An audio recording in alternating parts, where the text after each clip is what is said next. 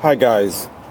And today in today's message, I just want you to remember to encourage the dreams of others.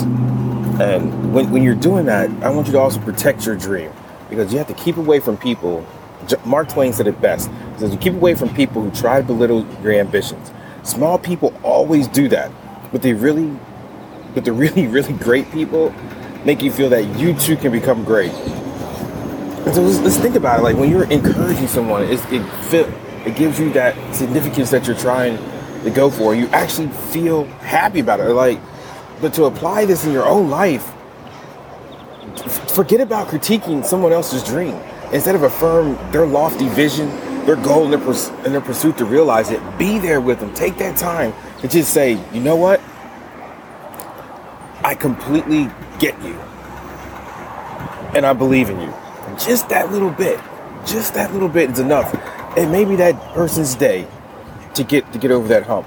And just so you know, it's like you just can't believe in someone says, Well, you need to do it now. It's like people will live up to their dreams when they have a chance to fulfill them.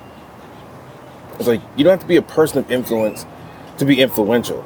Like sometimes the most influential people in life are probably not even aware that they're being influential. Like how many times have you come across someone who was always there and they just like, oh, I was just being a friend. But they didn't know that they had that much influence on what you were doing. So just take the time. Just take the time to ask. Like, ask yourself, who can I encourage today in helping them reach their dreams? Not over like over flattery and things like that. And just take the time to be present with someone, be intentional about it, and just encourage someone wholeheartedly. And uh offer specific help in bringing another person closer to making his or her dream reality. If you have a connection or you know someone that can do something or is asking for help and you necessarily that can't do it, be the bridge. Be that person that they're looking for that can really just make be the difference maker. Because because remember one of the most important things to remember is when a person shares their dream with you they're sharing a the center of their soul. This is what sets their soul on fire. So don't just minimalize it. And the thing is, people's dreams could be big or small in your eyes, but to them, it's their whole entire being. So take the time to be mindful about this.